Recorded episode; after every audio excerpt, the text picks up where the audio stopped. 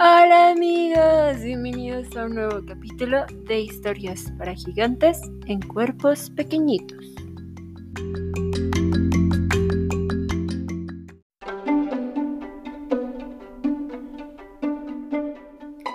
En esta víspera de Navidad les traigo un hermoso cuento titulado Castañas pasadas por agua. ¿Quieren saber de qué se trata?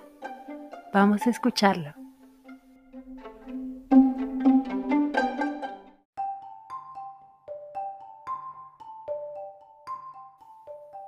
La señora Rabbit todos los inviernos ponía su puesto de castañas en el mismo cruce de la aldea Animaland.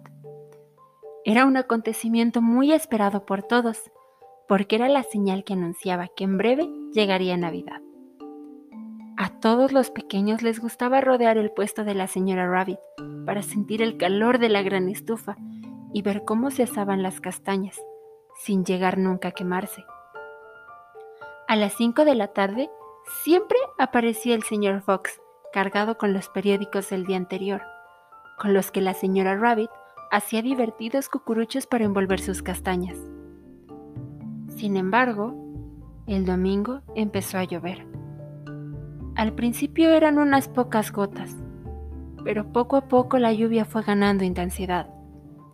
Los más valientes, que no querían quedarse sin sus castañas, se acercaban al puesto bajo sus paraguas pero cada vez los charcos eran más grandes y apenas se podía ver con tanta lluvia. Tanto llovió que el agua destruyó el pequeño puesto y la tormenta arrastró las castañas que hay abajo dirección al río.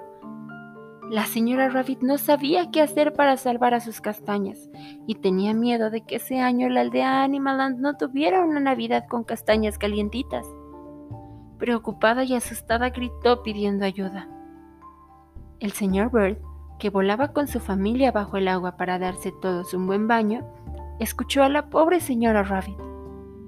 Por un momento se puso en el lugar de la castañera y se dio cuenta de que necesitaba ayuda.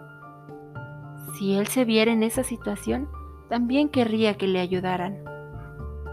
Rápidamente organizó a sus pequeños para que desde el cielo no perdieran de vista el viaje que habían emprendido en las castañas. Gracias a la ayuda del señor Bird y su familia, que tuvieron controladas continuamente a todas las castañas, el señor Fish pudo recuperarlas todas al conocer su posición exacta. Las castañas estaban salvadas y entre todos ayudaron a la señora Rabbit para reconstruir el pequeño puesto, justo a tiempo para celebrar la Navidad.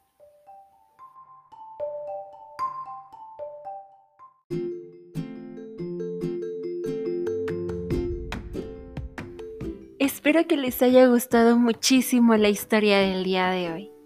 Deseo que se pasen una hermosa Navidad acompañados de sus seres queridos. Los quiero mucho y nos vemos en el próximo capítulo. Bye.